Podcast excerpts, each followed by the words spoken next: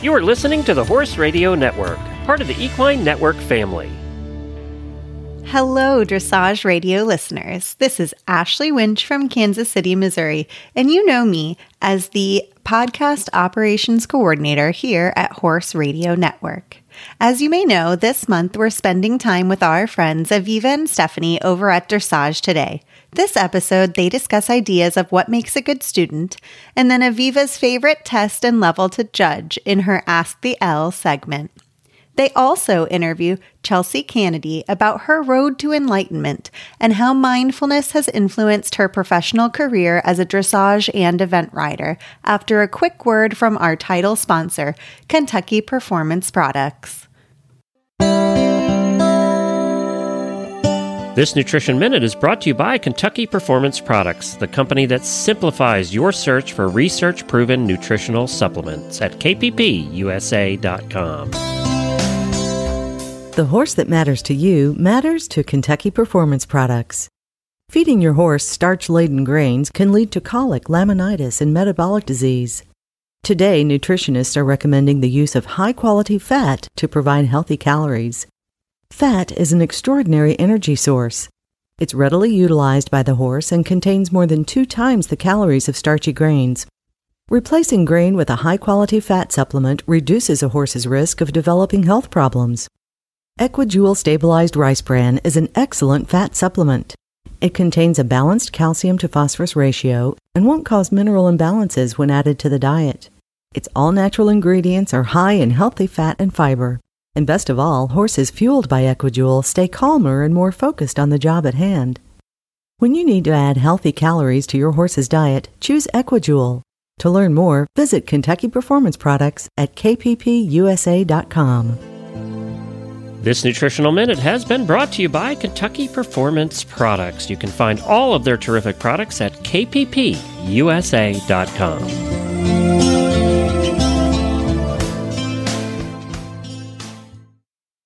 And now, Glenn is joined by Susan Strasser from Fry's Insurance to explain the importance of farm owners insurance, what it covers, who needs it, and the difference between homeowners insurance. Welcome to Horse Insurance 101 by Fry's Equine Insurance at friesequineinsurance.com. Well, Glenn back with you, founder of the Horse Radio Network and host of Horses in the Morning. As I said in the past, one of our most requested segments we have gotten from listeners is about insurance for your horse and your farm. Susan Strasser is here from Fry's Insurance and has agreed to help us with this five part series that we're putting out one a month. And she's helping us understand what we're buying and what we need. And if you missed the last two months, we discussed horse mortality and health insurance and liability insurance. And you can find those at horseradionetwork.com slash insurance. Today in part three, we're talking about farm owners insurance. So, Susan, what's a farm owner's policy and how does it differ from a horse, a homeowner's policy? Well, Glenn, that's a good question. A lot of people don't understand that there is a difference between these policies.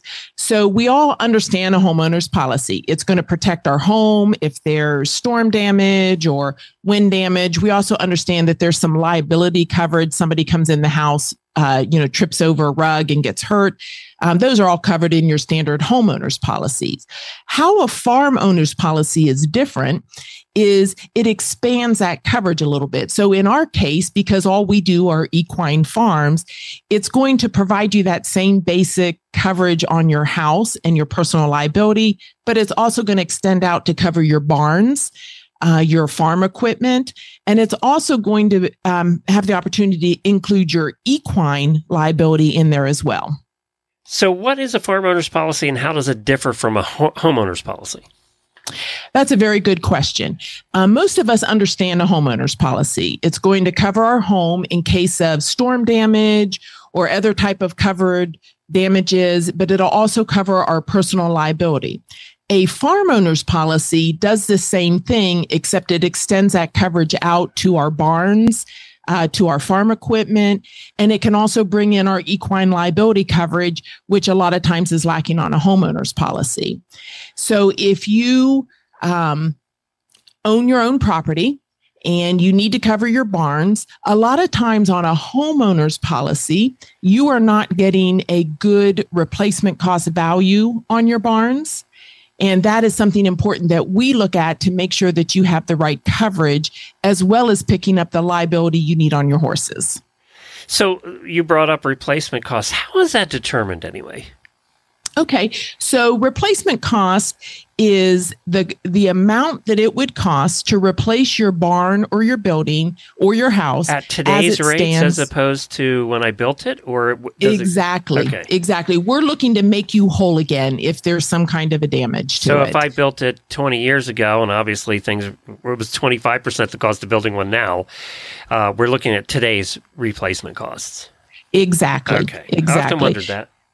Yes. So what we do as an agency is we take some information about your barns. We're looking at when it was built, um, what it is built with, uh, what kind of siding, what kind of roof, how many stalls are in it. So basically, we want to put all the pieces together to what it would cost to rebuild your barn.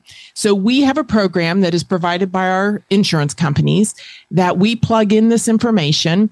And then it spits out a worksheet for us that gives us the replacement cost value. Now, we like to send that to our insureds because it's important that you are part of the process in determining what that replacement cost is because there are so many factors. Is there electric in the building? Is there water running in the buildings? How fancy are the stalls? Those are all things that can bring up a value on your barn. And it's important to make sure that you're insured properly because the time to find that out is not at a claim because that's when everyone um, is stressed out. We want to make sure that you've got a good value up front. Plus, having your barn insured properly um, could affect if there's a partial claim. So, for example, if you have a $200,000 barn and you've only insured it at 100,000 and then down the road there's a windstorm that takes off part of your roof and it's a $10,000 fix because you're only insured at, at 50% of the value, you're probably only going to get paid around 50% of that claim. So it's very important to make sure that that barns and buildings and your house are insured at replacement cost.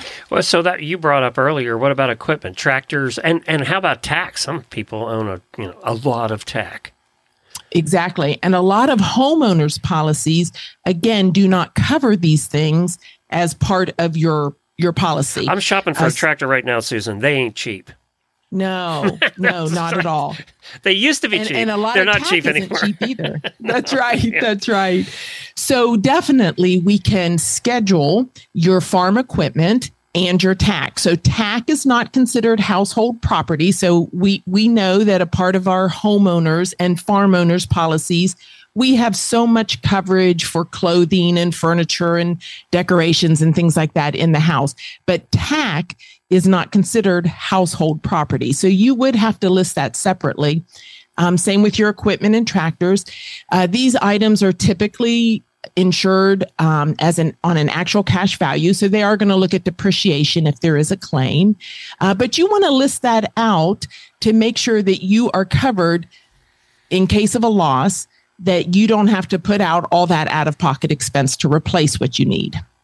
Okay, so let's say I'm more than a homeowner. Uh, I, you know, with a few horses, and I actually run a training or boarding facility. Then d- does the policy change? The farm A good policy? question. Yeah. Yep. If you if you have a typical homeowner's policy and you run a, uh boarding business or other type of equine business on your property, usually your homeowner's policy will exclude coverage or not put any coverage on the barns, even if they're listed on the policy. So that's something that everyone needs to really look at. You need to understand what your policy covers and what it doesn't cover. So that's what the farm owner's policy will do for you. We're going to list out those barns. We're going to make sure you have the right coverage. And we are not going to exclude them just because you're doing a business, because that's what our policies are for. So then we're going to add on that liability coverage that you need for your boarding business, if you're giving lessons, if you're doing training, that'll all be made a part of your policy. So if you're, what happens if I'm leasing my property? Same thing, or does the leasee? I was curious about that. Okay, so if you own the property Yeah. and you lease it to somebody else, Yeah, who brings in their um, horses you- or training business or whatever. Yes. So you, as the owner, would um, insure, typically, will insure the barns and the house. And then the person leasing the property could take out one of two different types of policies. They could either take out an equine liability policy to cover the business that they're running, or if they're living there, they could take out a farm policy, which would act like a renter's policy that most people are Yep. familiar with, um, that is going to pick up your household contents, your personal liability, and then also bring in that equine liability. But if you're living there, you own the property, you're living there, but you're leasing the barn out to someone else to run um, their business, then you need to make sure that they have a liability policy and that they name you on that policy so that you have protection if they cause a liability incident. Many homeowners or property owners um, don't require that additional step, but it's very important because your policy will not cover the activities of an independent who's leasing your property. Also, a lot of homeowners policies again will exclude coverage on the barns because you're leasing it to someone else. So that's another reason it's important to have the type of policy that's specific to the needs that you have. And and uh, they're going to sue both of you. The people that are you know somebody gets hurt or whatever the situation is, they're going to sue the person that's leasing from you and you. You're both getting sued. Um, Exactly. So, and I've seen this go wrong so many times where people are le- are, are leasing it to somebody and they don't have make sure that the leasee has that insurance and them named on it. You got to do that. I wouldn't. You don't do this unless that happens. E- exactly. And in fact, it should be written in your lease agreement that they maintain the policy, that they um, add you as an additional insured. We've even had clients go as far as requiring that they go, say, through my agency. If I'm writing the farm, they want them to carry it um, through us so that we can keep an eye on make sure that policy stays in place. It's very important that you trust the person you're leasing to and that you have the proper documentation in place in the in the um, unfortunate event that something would go wrong.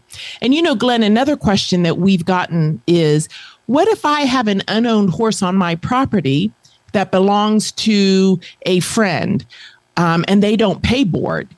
Uh, Again, you should check your homeowner's policy because a lot of times that the fact that it's an unowned horse triggers um, the exclusion on the barn that that horse is housed in. So it's so important not only to understand the policies that you carry on your property, on your auto, on anything that you have insurance on, but that you um, have the right type of coverage. So you need to talk to your agent or more importantly, talk to someone like me who specializes in this. This is all we write is equine liability, equine farm, or policies for the horses. so remind everyone what states you service.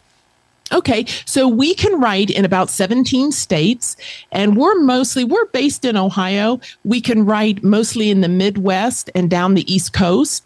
We also do some out west. We can write in California and Washington as well. Um, and you can find that list on our website. It's on the bottom of each page of our website to show the states that we can write in. That's friesequineinsurance.com. And you represent a bunch of, you're independent, so there's a bunch of different companies. Yes, we do. M- the majority of our horse mortality policies go with Great American and the Hartford. And our farm policies, we have several major companies, most notably is Chubb Agribusiness and Travelers. But our companies are solid. They do a good job with claims adjusting, and we have a good rapport with the underwriters that we work with. And how do they get a farm owner's quote? Uh, farm owners quote you got to do a little bit of work for that. You need to fill out. We've we've shortened down the applications. Most companies a farm application can be up to 10 12 pages long. We've shortened it down to a two page what we call our short form questionnaire. It's going to ask some basic questions about the house the buildings um, any farm property tack that you may want to cover. And then it asks also about the equine liability. Do you own horses? What are you doing as a business? How many shows or clinics do you estimate you're doing? But with this basic information, we can then submit that to our different companies for review and then get you some good quotes.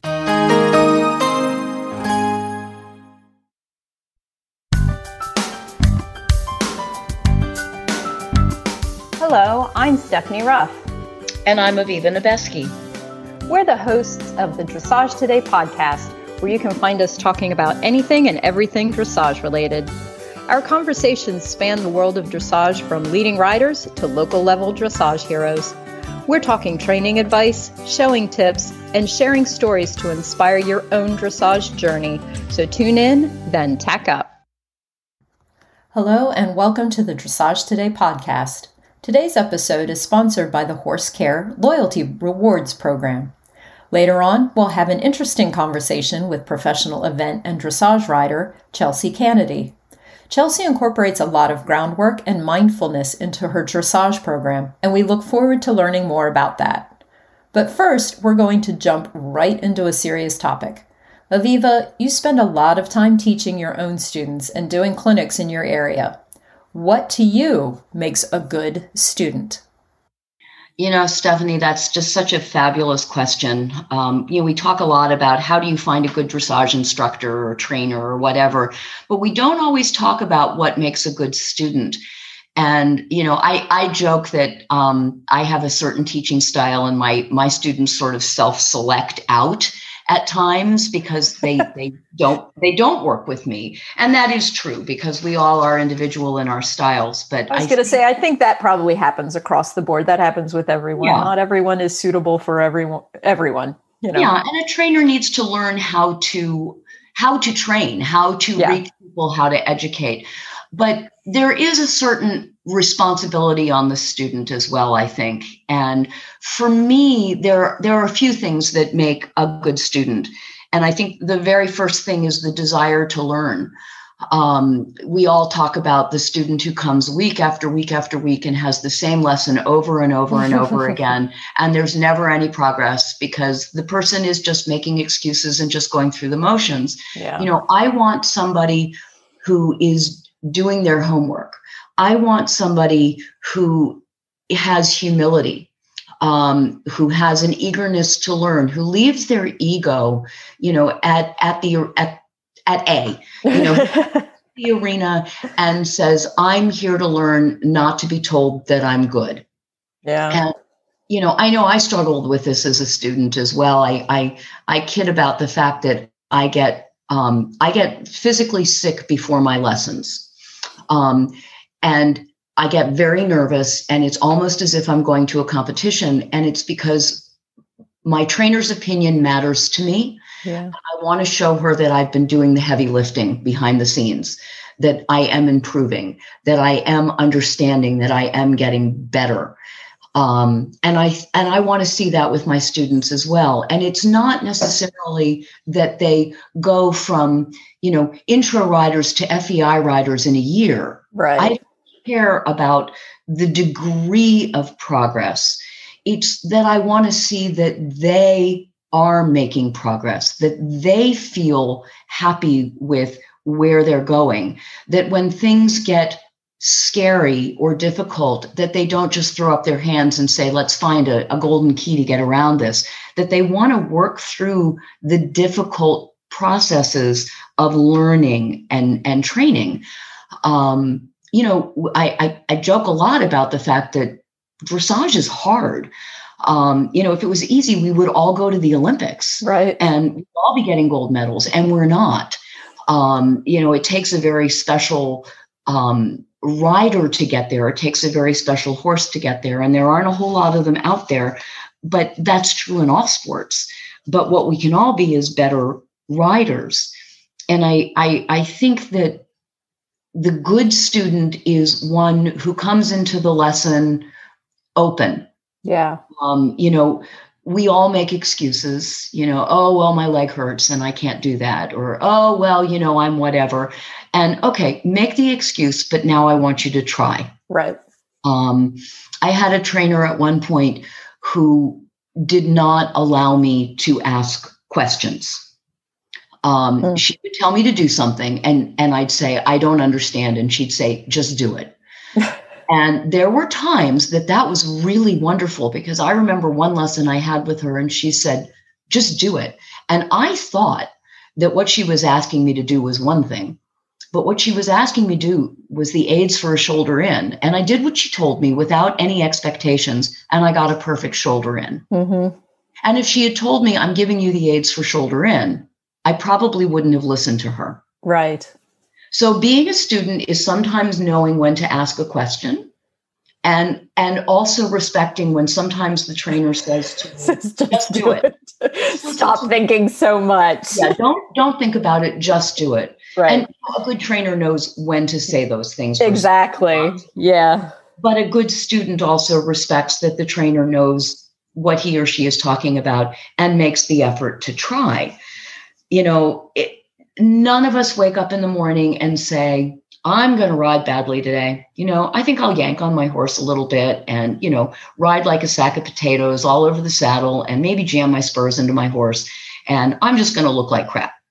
You know, we're all doing the best we can at any moment. Right. And some days we don't ride really well. Some yeah. days something does hurt or there is something emotional. And i know that chelsea is going to talk about mindfulness and you know being present in the moment. And that's all well and good but we're human beings and sometimes we're not always that good at it. And we do you know bring that i was sitting in traffic for an hour. Right. Um, and i'm really stressed and i'm really anxious or i just got word that somebody i love and care for is sick and i can't get that out of my mind. Yeah. And, you know being aware of that and being able to share that with the trainer.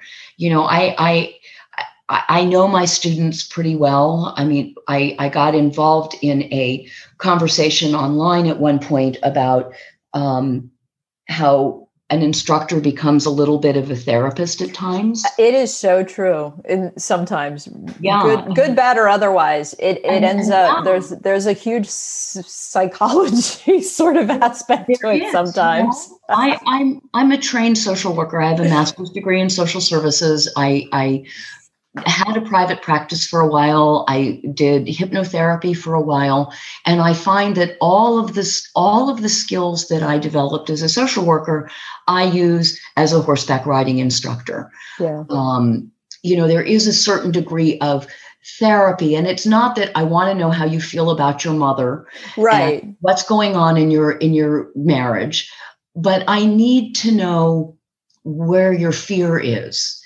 um, and I need you to be open to telling me things so that I can help you learn. And I know when I when I work with a student for the very first time, one of the first questions that I ask is, is there anything that your horse does that scares you? And it's not that I want to know that you're a chicken. Yeah. It's not that I want to know that your horse is a jerk and, you know, tends to spend most of his his ride on his hind legs.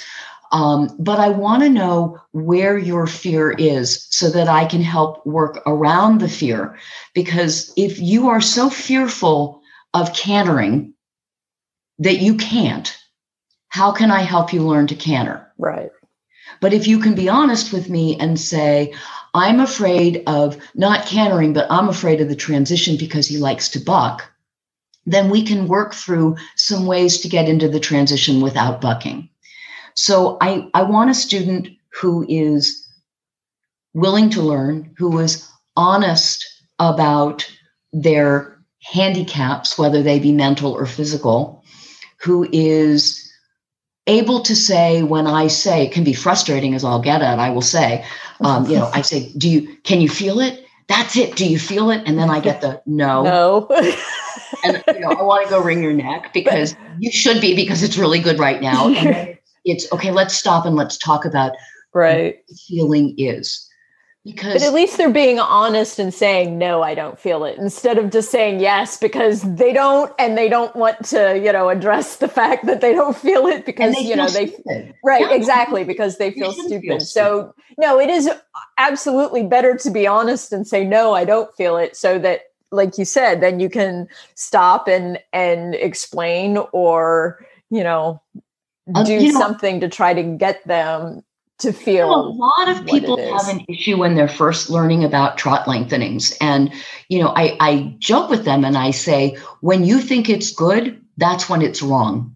when you when you feel it and it feels really expressive, basically your horse is throwing its front end around and it's right. hollow. when you have a really good lengthening, it's a real subtle feel. Yeah. You're not really going to feel that. You'll feel your horse rock back a little bit. You'll feel the horse take you a little bit. Yeah. But it isn't this exceptional feeling that we all think it is. So being able to say to a rider, what you just got was great, and having them believe me. Yeah. Is really important to me yeah. as well. Um, I think that you have to have faith in your trainer. I want I want a student who's going to question me, but who's also going to believe in me. Right. So I think there's a lot to being a good student, but probably the most important part of it is the the willing the willingness to be to be bad at it. and the and the willingness to be bad at it and the desire to want to get better. Exactly. I, I started doing some groundwork with with leo with my trainer and what my trainer said to me was it's really hard and you're going to do it badly for a while. Right. But the way to learn is to be willing and to be humble and to do it poorly until you learn how to do it well. Yeah. you know we, we didn't spring forward as capable writers. We we tend to forget there was a time when we learned how to post. Yeah, yeah. We were bad to begin with, but we've become better. And in some cases, we've become good. So a student is one who is willing to embrace the crap in order to move forward to the good. And I, th- I think also, I, and I think you probably, we probably find this in, in dressage riders because we are, because of the nature of dressage being so meticulous and detail oriented, the people who ride dressage tend to be meticulous and detail oriented yeah. and a little bit of a perfectionist kind of thing. And I think because I've run into this in my own riding, being afraid to make the mistake. Um, and I've been told by more than one instructor, you know, like go for it. Don't be, you know, be afraid to make a mistake because you're going to make a mistake, but at least you're trying and you know but in our desire to be perfect yes. we then don't do anything and yes. it's you know and i'm sure you see this a lot when you're judging because i got that a lot because i was always i'm i tend to be conservative because mm-hmm. i don't mm-hmm. want to make mistakes so it's it's exactly what you said being willing to be bad and make mistakes and know that that's not the be all end all. You know, your horse is not going to go, well, she gave me the wrong canter aid two weeks ago, so I'm now not going to canter. Um, exactly. Exactly. and the only way that we and our horses learn to communicate with one another is, you know, we don't get angry or we shouldn't get angry with our horses when our horses make a mistake. Right. So we shouldn't be angry with ourselves with, when we make a mistake because you that's are absolutely right. Learn and yet and yet yeah. we we it, some of it you know sometimes we do or we get frustrated at ourselves or we don't yeah. want to try because we don't want to mess up. Um, but mess but but that is part of the learning process. Exactly. So you know. So yes well whew, okay. That was heavy for this morning okay. All right oh my goodness. But no but it is it is it is very true and um, you know and and i think a lot of i think that the psychology aspect to what you say is very very true especially because a lot of exactly what you said a lot of a lot of the people that you work with or that most of the people out there this is you know they're they're serious about their horses but it's not their profession. It's not their you know nine it's not their job all day every day. So they they do bring a lot of other stuff to the table because they do have full-time jobs other you know and they do have families. And i'm not saying professional horse people don't because they do as well but you know this is their in some ways this is their like stress relief and their escape and stuff but it's it, supposed to be fun. it's, it's supposed to be fun. So yeah so learning how to you know try to let go of some of the everything else that's weighing them down so that so that you can be open to learning and yeah. and relaxing and having fun and you know and all of that. And part of that's on the trainer too to be able to to create that environment. Um, of you know learning but also being able to have fun and being able to laugh at yourself and take it seriously but not so seriously that you know exactly you know you shouldn't you shouldn't it shouldn't ruin your day if you have a bad lesson Right. Although I'm not one to talk. Yeah, no, I was gonna say, yeah, no, yeah. like good it lessons shouldn't. will make your day, bad lessons will make you go, oh. Yes. But no, it shouldn't ruin your day. It, it, uh, you should, but yeah, you know, it, it's always a work in progress. Absolutely. That's that whole patience thing again. it is. yes, it is. I think that's going to be a recurring theme. yes, I think so. But yeah, so I think I think we can always always strive to be better instructors and better students um, all the way around, and that makes us better horse people. I agree.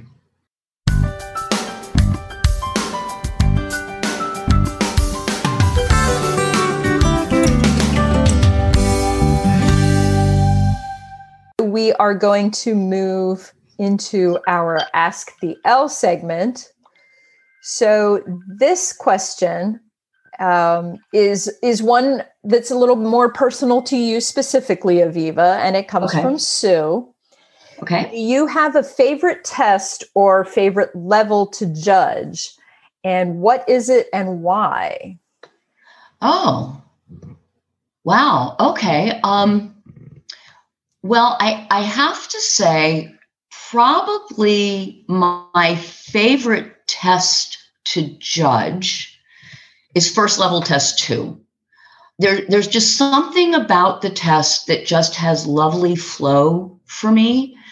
And I, I feel as if it gives me a real um, entry into the rider and the horse's training and basics. I, I, think it's just a, a one of the best written tests that that we have right now. I mean, I have tests that I don't enjoy judging as much. I have to admit that training level test three with that serpentine that nobody rides well is one of those tests, you know.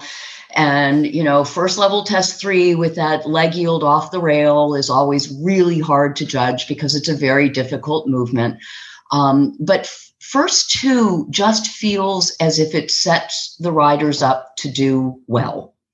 Every movement flows into the next one. Every movement is inviting and I just think it can showcase um, the relationship and the harmony between the horse and rider in ways that that none of the other tests do. Um, but if you were to ask me my favorite level to judge, um, and you know I'm a graduate of the L program, so technically I can only judge at schooling shows from intro level to second level, although right. I do get people who come at third, fourth, and all of the FEI levels, as well as the eventing tests and you know, yeah. Western dressage and gaited and all the rest of that. But given all of the tests out there to judge, um, and all of the levels out there to judge, I think the one that I like the most is second level. And it's because it is such a difficult level. It is. It, it you know, it, I, we joke about it, you know, separating the ponies from the horses. Mm-hmm. Um, it just is so challenging. It's the horses finally now consistently on the bit. You're looking for honest collection, maybe not 100% of the test, but real collection. You're looking for suppleness. The aids are now a little bit more subtle. Things happen really fast in second do. level. Yeah. And I it just uh, when you see a really well written second level test, I mean, yeah, we all love watching Grand Prix and we love watching the Olympics. And, you know, most of us sort of look at that as, yeah, I'm never going to do that. but second level is something that every every rider and every horse can achieve. Yep. Truly can achieve. Yep. Are you going to get a 75%? Maybe not. But there isn't a horse out there that can't do a credible second right. level test if the rider does things well. Right. And so for me, judging second level is just a pleasure when it's done extremely well. Yeah. Um, I was scribing for um, one of my favorite judges, Ken Barbosa, um, many, many years ago. And a friend of mine came in the ring to ride a second level test, and she rode an absolutely beautiful test. And at the end of the test, and it was a very high scoring test. At the end of the test, Kim turned to me and she said, This is a horse who is an absolutely perfect second level horse. There's no struggle. He's doing everything with ease. He's not quite ready to move up to third level. He doesn't have that level of collection or extension, quite that much suppleness. But this horse is meeting the challenges of second level in complete harmony with the rider. And that has stuck with me for more than a decade. Yeah. yeah. And making the move as a rider, well, and as a horse, making that move, that transition from first level to a good second level is really hard because there is a big difference. Um, you know, in there's a big difference between first level and second level. So it's it is hard, but I would agree that that when you get it, when you when you get good at second level, yeah, everything is really nice. Yeah. Yeah. Um, I, I would agree and it and it flows but it's tough and i've heard that from many many people as well that they're all horses and and riders should be able to do at least second level. Like you said whether or not it's going to set the world on fire. Um, but as far as the movements and everything second level is is doable for it doesn't matter what your horse's breed is or size or you know anything like that. They can they can learn to do all the movements of second level exactly. yeah. Exactly. And it's it's just fun to see it when it's done well yes. Very yeah. good. Well i i would agree with you. Not that it matters but i would agree. And so we we we love the questions that we're getting. I'm sure you love them right aviva? Oh they're awesome. Yeah, yeah. they really make me think. Hey keeps you on your toes. So yes. that's good. That's good. But we love the questions that we're getting and we're always open to for more so if you have a question about showing or judging that you would like Aviva to answer, you can email me at sruff at equinenetwork.com or reach out to us on Dressage Today's social media. When we return, our conversation with Chelsea Canedy.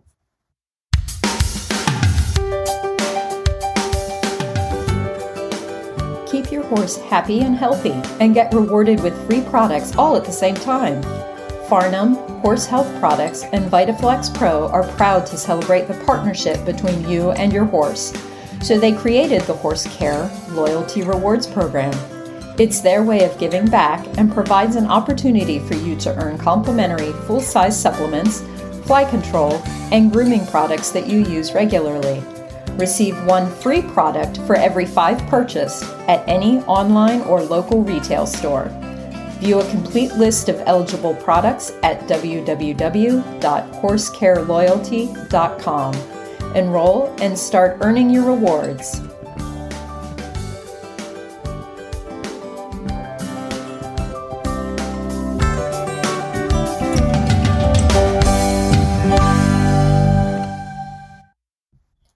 Chelsea Canedy grew up in Connecticut, where she was a member of the Litchfield Pony Club, earning her HA certificate before leaving for college. After riding throughout college, she moved to Northeast Tennessee, where her eyes were opened to some horsemanship ideas and tools that she had never seen before. She tweaked and utilized those tools as she expanded her business to a large facility in Virginia, bringing several horses up the levels in dressage and eventing before selling them for their owners and running a private client's business as well. After meeting her husband, she moved back to the Northeast, where both of their families are, and pared her business down to just a few clients while focusing on social work. She began exploring meditation, which became a huge part of her going forward. Over the last 10 years, and while having two children, her clientele has grown immensely, and horses have become her full time business again. As Chelsea says, I am in this business in a much healthier and more sustainable way than I was in my early days, which allows me to help my horses and my clients so much more effectively. Chelsea is currently based in Wales, Maine, and is helping connect riders in Area 1 to the bustling world of upper level eventing through her network of fellow professional riders, clinic opportunities, and her new home base at Unexpected Farm. Chelsea, I want to thank you very much for joining us today. We really appreciate it. Thanks for having me. I'm really happy to be here. So, kind of to start with, we'd like to find out a little bit more about your background. And so, how did you get interested in horses and riding? Um, so I got to it a little later in my life than a lot of people. Um, my family had nothing to do with horses whatsoever, except that my grandfather enjoyed um, thoroughbred racing, but nobody rode in my family. Um, so I was in Girl Scouts as a young child, and my mom uh, sent me to sleepaway camp. I think I was probably 10. Um, and I got to do horse camp there. And so that was like that started the ball rolling for sure. Once I was in, I was in. And uh, and when I got back from camp, she basically said, "Do you want to do dance lessons or do you want to ride?" And it was no questions, definitely riding. And uh, from there, I just found a barn to to basically work a little at so I could keep riding um, because we didn't have a ton of, of money and it's not a cheap sport, as you all know and it just kept going. I joined Pony Club shortly after, and uh, and never stopped. It's it's kind of funny. A lot of our stories are sort of the same. You know, you start yeah. you, you, get introduced to it to it one way or another. You have a choice to make. The choice is horses, and, and then it just kind of it just snowballs from there. Yeah, exactly. Exactly. Yeah. Just takes over your entire life. Really, 100%. and I wouldn't really have it any other way. You know, I've tried, I've tried my hand at a couple other things and always, always, always come back to the horses. Yeah. So who were your mentors or people that have influenced you and your riding over the years? Well, I grew up in Connecticut, um, so in New England, and I rode with um, a then event rider and now dressage rider named Virginia Leary. Her and her husband Jack were big into the uh, eventing scene in New England for a lot of years. Um, and so she really helped me get my start. And then I I was fortunate to fall in with um, a trainer named Steve Milne, who was from the West Coast originally as uh, a show jumper and an event rider. Um, and he he coached our pony club, and he continues to be just one of the best horsemen I've ever known. He is one of those people who just never ever stops learning. He's like an encyclopedia of historical info and current training ideas, and he never stops collecting information. Um, and he really instilled in me the idea that the training process is always more important than how things look in any you know one small moment um, to other people. So that he was a huge huge influence in my my writing work and continues to be. Um, and then i lived in virginia uh, for quite a lot of years and got to compete against and really keep my eye on people who were coming up in the eventing world, like Boyd Martin and Will Coleman and Doug Payne and Buck Davidson. Yeah. And then obviously all of their predecessors were there in those competitions too, you know, Philip Dutton and the O'Connors and Bruce Davidson. Um, so that really had a huge influence on on my you know kind of young career on my own as a professional and then, luckily for me, in the past several years, I've been really fortunate to be connected with Tik Maynard and his wife Sinead. Um, and working with Tik really, you know, turned my eye again from where Steve started it, um, even more fully to some of the best original horsemen in the U.S., like Ray Hunt and Tom Dorrance and Buck Brannaman.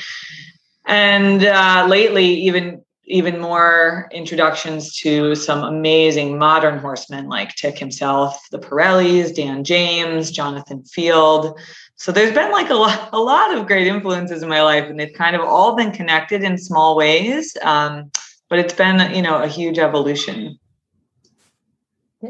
So has um, have you always planned on being uh, an equine professional, or was there you you mentioned you tried doing some dabbled kept, yeah kept coming back to horses but yeah have, have horses always been your plan yeah you know i think the people who knew me when i was growing up in pony club would have said yes like there's nothing else she was going to do um, but I, I, you know, my mom was really adamant that I go to college, and I was ready to just do horses straight out of high school, you know. Um, but I'm really glad that I went to college.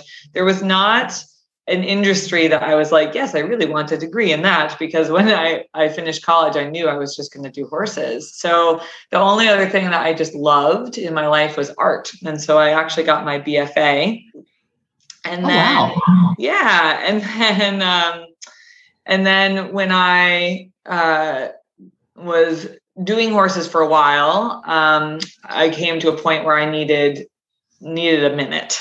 um, I think we might talk about that at some point here. I'm sure it'll come up, but I dabbled then for quite a while in social service and and worked in um, some group homes for young mothers and their children, and ended up doing a lot of parenting education around the time that I actually was having children myself, which was um, poignant and really useful on like a personal level, and also you know something I'm glad I, I spent some time doing in my life.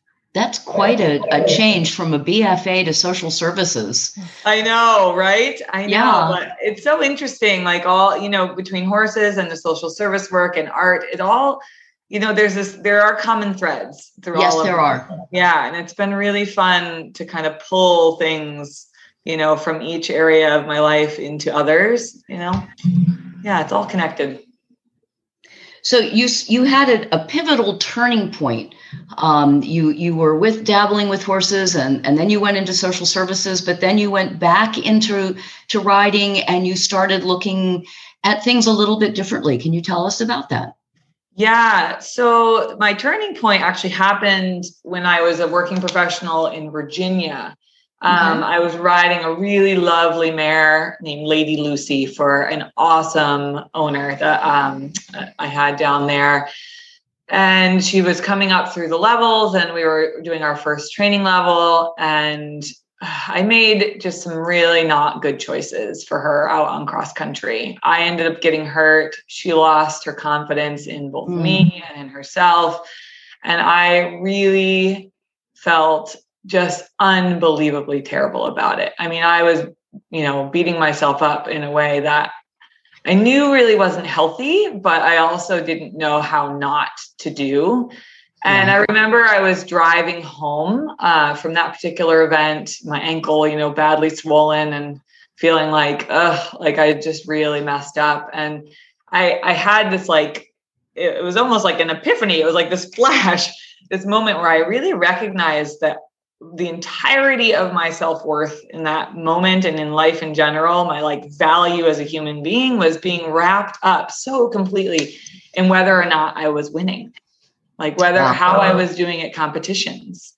And i knew something had to change. Like i just knew i had to to find a healthier way because what i was doing was not landing me or the horses i was riding in any good place that's quite an epiphany, and that's yeah. really pretty insightful as well. Yeah, I mean, yeah, I feel really fortunate that that happened in my early 20s. and so I was like, you know, at a place where I felt like, oh man, now I feel like I have to start over in some way, but also I was young enough to to really have time to make a change that I knew I needed to make because what I was doing was not sustainable. So what did you do? Well, um, that's a big topic. um, you know, that incident led me to really question some big things in life and in the world. You know, the idea of self, the idea of ego, the idea of suffering.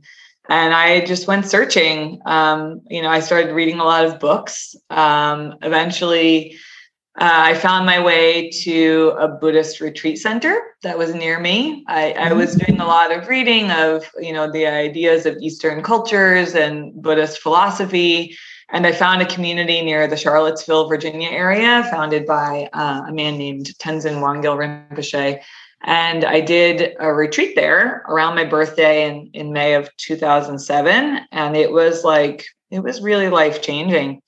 Um, I ended up, you know, really connecting with that community and ended up um, in a an organization called Three Doors that was founded by the same person, which teaches non-secular meditation practices to communities and people all over the world. Um, and they run something called the Three Doors Academy, which is like a two and a half year program um, that really, really asks people to dive in deep and um, use these practices and tools to examine how we move through our life, you know, and how we relate to the world and the people around us and our communities. And it it was really revolutionary. Like it really changed um, how I move through the world and relate to myself and other people and it's continued to evolve you know in my personal practice over the years since. I'm still really connected to that community which is uh, a, like a wonderful base of support for me. Mm-hmm. and, and i think you know in turn that really just changed my ability to be present with horses and relate to them without excess emotion and without you know delving too much into the past or too much into the future. I can meet them where they are and I can do the same for myself and my students um, in a way that makes the work I do now not only sustainable but actually you know joyful and you know something I want to be doing daily. Well, that's sort of what social services is all about, isn't it? It's starting where the client is. It's starting yeah. from now and yeah, being present exactly. in the now. Yeah. Yeah, that's that's you know what I meant that there's this common thread. Like when you can I think that when you learn how to be with yourself and be with the present moment a little differently than a lot of people generally do, it affects your whole life. You know, it affects how I am with my children and my husband and my clients and the horses and you know the people I worked with in social service. So yeah, it's all it's all connected in that way. So you are an event rider. You obviously you've been an event rider and you still mm-hmm. you still do that, but you also enjoy dressage yeah. and you have as part of this whole journey and some of the names you mentioned obviously you do a lot of groundwork with yeah. your your horses and your training. So how were you first introduced to those principles and what drew you to them? Yeah. So uh, steve the trainer i mentioned before that i grew up with he always taught me these basics that i thought were just um, normal, like that everybody taught their horses good boundaries and mutual respect. And I thought that these were just skills that were part of everyone's repertoire. Um, if only. I know, I know. I feel so lucky looking back that that he was my one of my first influences because um, you know, when I started running my own businesses and I would look around, I was like, whoa, this is not how everybody relates to horses. Um, and then when I ran my first farm in in the northern corner of Tennessee, the, I, the owner of that farm um, dropped a few more pebbles in that pond, and she gave me a few more principles and ideas, and she gave me my first rope halter. And, you know, that was really uh, another little like turning point where I was like, huh, there's more here to know. And it slowly just grew from there um, until I got a horse called Unexpected, uh, or Eddie, we called him in the barn. He's actually who my current farm is named after. Um, he just needed something different. You know, he needed a different approach because of where he was at. And it really called upon me to increase my skill set and look at other ways to relate to him. Um, and then I saw Tik teaching at uh, Equine Affaire several years back. And, you know, I was like, this is the stuff I'm doing.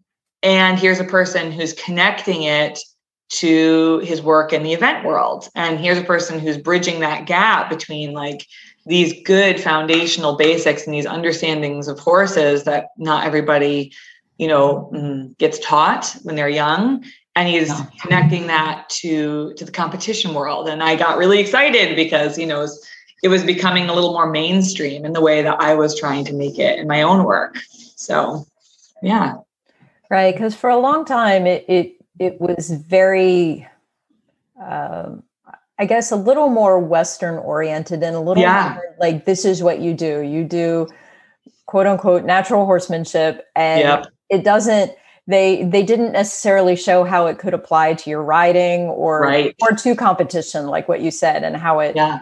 how it kind of crossed over so um you know and i mean apparently you were introduced to some of those ideas like you said without really knowing it and i kind of the same way my mentor taught always taught his horses yeah boundaries and mm-hmm. And personal space and all that sort mm-hmm. of thing. It wasn't it wasn't a thing though. It was right it's just the way we did it. Yeah right. yeah exactly. So you sort of were doing it long before you really knew you were doing it. Um but so did you think it would apply to your sport or you know did Tik kind of help really show you how that could happen well you know i don't because i grew up and it was just what we did i didn't understand enough about basic animal behavior and training principles. Like like it was just what we did you know there wasn't like um too much theory behind it. Right. Um and and when i saw things that were like more complicated like when i would watch like some like a liberty trainer or something i it all seemed like very magical like whoa how are they making that happen but i knew it was something i like wanted to be able to do because the connection between the horse and the rider or the handler was so apparent you know? Um, and then you know once i educated myself about some of the idea, ideas and theories behind the techniques and the the magic basically it just made sense. Like it wasn't magic. It was just understanding how horses learn. Um, i always felt like from the beginning with the stuff that that um, steve instilled in in my basic handling of horses like those skills around leading standing at the mounting block working on the line that I had like a bit of a leg up on riders who had to lead the horses with chain shanks or like be tossed up onto a moving target at the horse shows. Um, and that seemed to prove true in my riding career and for my students. You know, like um, I brought a lot of difficult horses along and had a lot of success um, moving up through the levels. And, and I feel like uh, my students had that same kind of leg up. Like our horses were calm at the horse shows they could walk with us quietly. We could get on without there being a fiasco. You know, they were more relaxed and able to work out in competition. So I saw the practical application, but now I know more and um, know that it really, really does. Well, the concept that you're a team and that there has to be a relationship. I, I, I struggle with this with with young people who want to just get on and ride. Yeah and yeah. they don't want to do the whole horsemanship. They don't know how to handle their horses on the ground how to lead yeah. them. You know you, your your horse has to lead correctly with you or you can get hurt. Yeah um, exactly. and that that relationship that you have on the ground does translate on their backs. It 100% and, does. and people don't get that. So it's brilliant that that you have incorporated all of that into your into your business model into your students and the people that you work with and it's such a bonus for your horses as well because, you know, horses are herd animals and they need somebody to lead. Yeah. And most of them don't want to be the leaders. yeah. Yeah. You know, like they, they need you know that sense of understanding what the job is and how to answer the questions um, so that their anxiety stays low you know they're prey animals and they are always on the lookout for things that are going to get them. And so if we can help their world be very understandable, then their anxiety level stays low and their ability to learn is is more present. Yes. So you're event rider, but you really love dressage, which is very unusual, Chelsea. Yeah.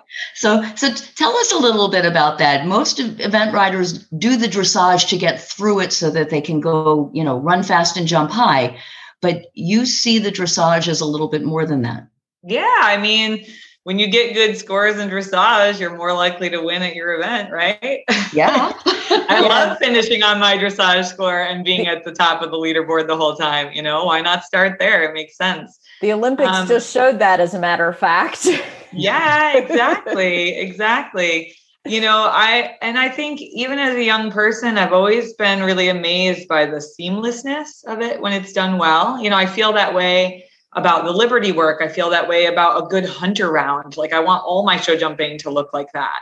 Um, I just really love the way in dressage the connection between horse and rider is super evident when they can show like a quiet, relaxed, but also like athletic and powerful test under the pressure of competition. Like that doesn't just happen through muscle. That happens through finesse and through a mutual understanding. And I think it says a lot about the basics that a rider has cultivated with their horse um, when when they can put in a test like that and then still go out and gallop cross country and then bring it all back together for show jumping. It's nice to see. And actually, I think, and you probably can speak to this a little better than I can, that since the format of eventing has changed to the shorter format, dressage has become more important, wouldn't you say? Yeah, I 100% think so. You know, obviously, the the type of horse that um, we're seeing out yeah. at the upper levels of competition has really changed and and because of the shortening of the format we're seeing you know quite a good many warm bloods at the very top who maybe couldn't have run the long format. Um, and their athleticism is is uh, huge and they can put in dressage tests you know with the best of them out in the straight dressage world. Um, yeah. and so why not you know why not embrace that and really show off that ability to to do both amazing flat work and jump around really well. Yeah. you know, one of the things that we talk about with classical dressage or straight dressage versus eventing dressage is that it, dressage riders do only one sport mm-hmm. and they specialize in it and that's what they do whereas an eventing horse is a triathlete. And right. the thing that's so exciting about eventing is that there are three very different disciplines. And I know um, Jimmy Wofford talks a lot about the fact that an event horse cannot do dressage in the same way that a just dressage horse does, because the, the idea of submission is a little bit different, that mm. a dressage horse has to be submissive to the rider and listen to the aids, where an event horse has to at some point, particularly at the upper levels, think for himself. Yeah. Or they run into trouble.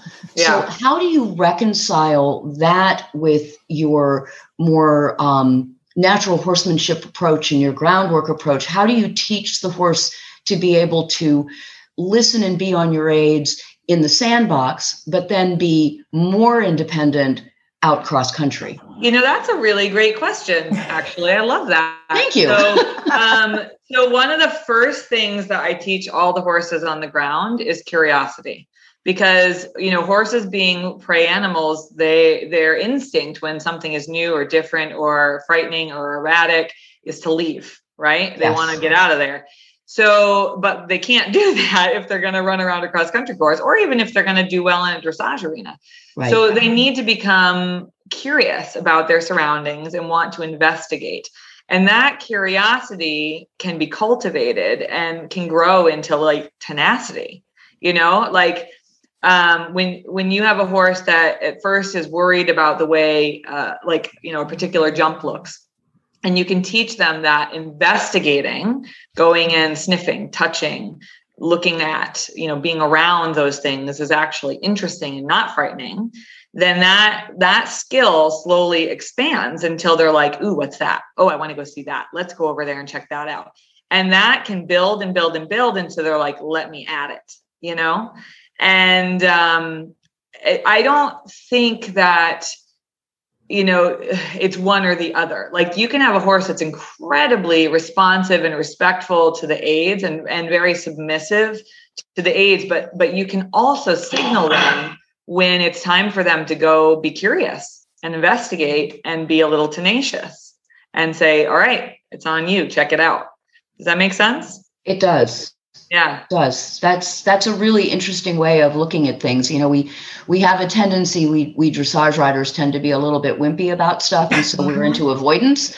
Um, i love that idea of, of cultivating curiosity and making the curiosity something that they can feel proud of and strong yeah. in. Yeah. Um, I've, I, I've got a, a, a woman who recently became a client of mine who was on a horse and her uh, that she's been partnered with for quite a long time and they're you know, strictly dressage riders and their bubble, their like world had gotten so small because she was afraid and the horse was afraid yeah. and everything just shrunk and shrunk and shrunk until like she was wrestling with the horse to try to keep its head down so it wouldn't look at anything and therefore wouldn't be scared. And they're, they, you know, they could ride on a 20 meter circle in the middle of the ring. And, and she was sad about that. And the horse was worried. And so we like stripped it back and we taught it how to be curious. And now she's like, she's riding in the outdoor with the brand new mirrors being installed and I'm weed whacking and there's a, you know, lawnmower going and, you know, the horse is coming in and, and they're like loving life again, yeah. you know, and, and the horse just needed to be taught that he was fine to check things out. Right. And uh, horse and rider are much happier for it. That's great. yeah, it's pretty cool. Yeah. That's awesome. I did a I, I judged a fix a test yesterday and there was a lot of stuff going on during mm-hmm. during the rides. You know, the tent kind of lost part of its roof and there was somebody who was mowing and there was a lot of traffic. And, you know, it was interesting because the way that we all approached it was sort of um you know, oh, all of this stuff going on, and the horse needs to learn and experience it and get through it and trust the rider that it's yeah. okay. Yeah. Um, but we didn't really experience it, I think, in the same way that you're talking about. And I think the way that you're talking about would make it so much more manageable and so much better for the yeah. horse and the rider. Yeah. Yeah.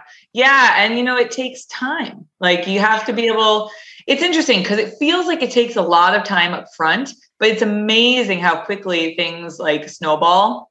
Yes. Once the horse has that that feeling, you know, like y- you want to take that time because you're going to get fat, get to where you actually want to be way faster if you just take it.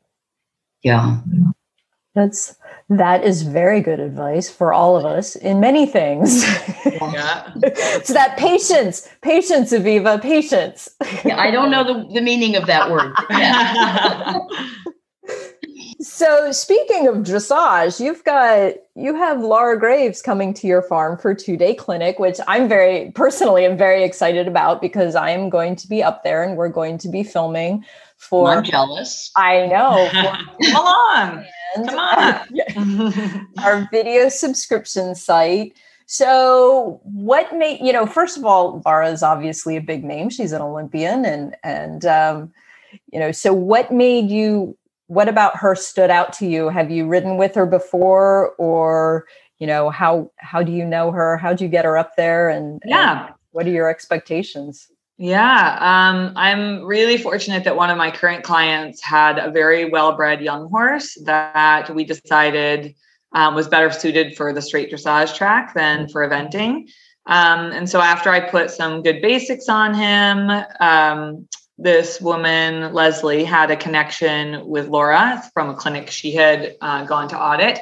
And so she connected with Laura about him, and Laura agreed to take him on. So, oh, wow. while he was with her, I got to go down and ride him a few times to see that what they were working on and where things were at in case the owner decided to keep him as a dressage ride. Um, so while I was down there, I got to connect with Laura a bit and commiserate with her about like, you know, our New England roots um, uh, and she's you know a lovely person as well as a lovely writer. Uh, and so i've got this amazing new facility here in maine and i'm working really hard to make sure we can bring quality education up here. Um, maine is a bit of a you know far off destination for a lot of really good clinicians and it's where my family is and i want it to also become um, a destination for the region. I want my farm to be a place where people are wondering what's coming next. And I think Laura coming uh, is a nice way to put us on the map. So I'm really excited to have her up and uh, have such you know a prestigious dressage rider here in in just the first year of our of our new farm. My last question for you is something that we like to ask everybody on our interviews and you've alluded to this a little bit throughout your entire all the all the questions that you answered but what do you feel makes a good horse person? That's a huge question as it well, isn't it? It is a huge question. so. um, well, and bear with me. I'll try to give a useful answer without going on too long. Um, you know, I think the first thing is that they need to understand that horses exist in the present. They don't exist in the past or the future in the way most people do. And I think the ability for people to be present is really difficult. Like we spend our time thinking about the past and thinking about what's coming next more often than we do just exist in in the now. And um, that ability to be present with a horse and meet them where they are is is so essential for good work. And i think when you watch the best horse people in the world you can see it. Like they go into that zone when they're with their horse and they are nowhere else.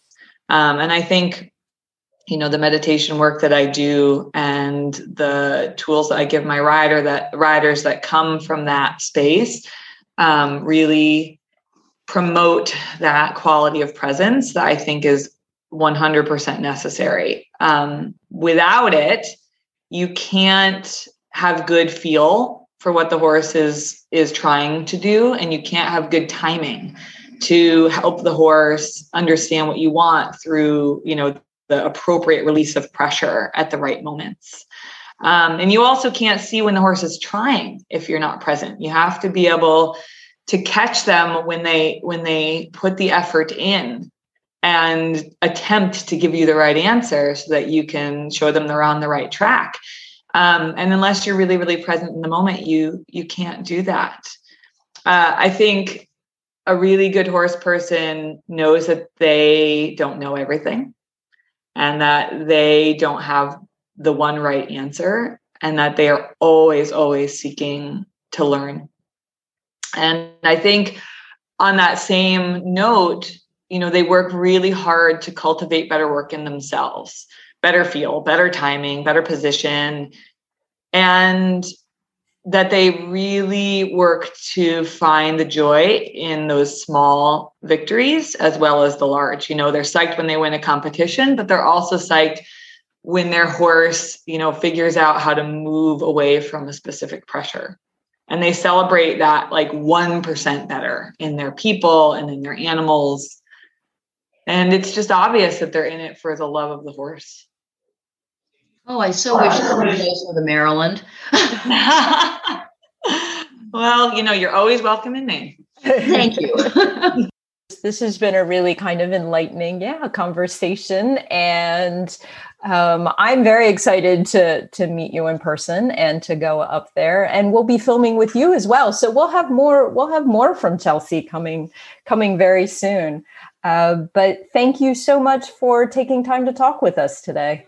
Of course. Thank you so much for having me on. I look forward to seeing you soon, Stephanie. Thank you so much, Chelsea. This has been such a pleasure. I'm I'm looking forward to getting to know you better, even if it's only through the internet. Sounds great, Aviva. Thanks. Many thanks to Chelsea Canedy for talking with us today, and also to our sponsor, the Horse Care Loyalty Program.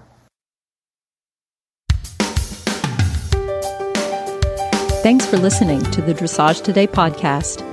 If you've missed any episodes or to subscribe, go to Apple Podcasts, SoundCloud, Stitcher, or wherever you get your podcasts. While you're there, please rate and review the show.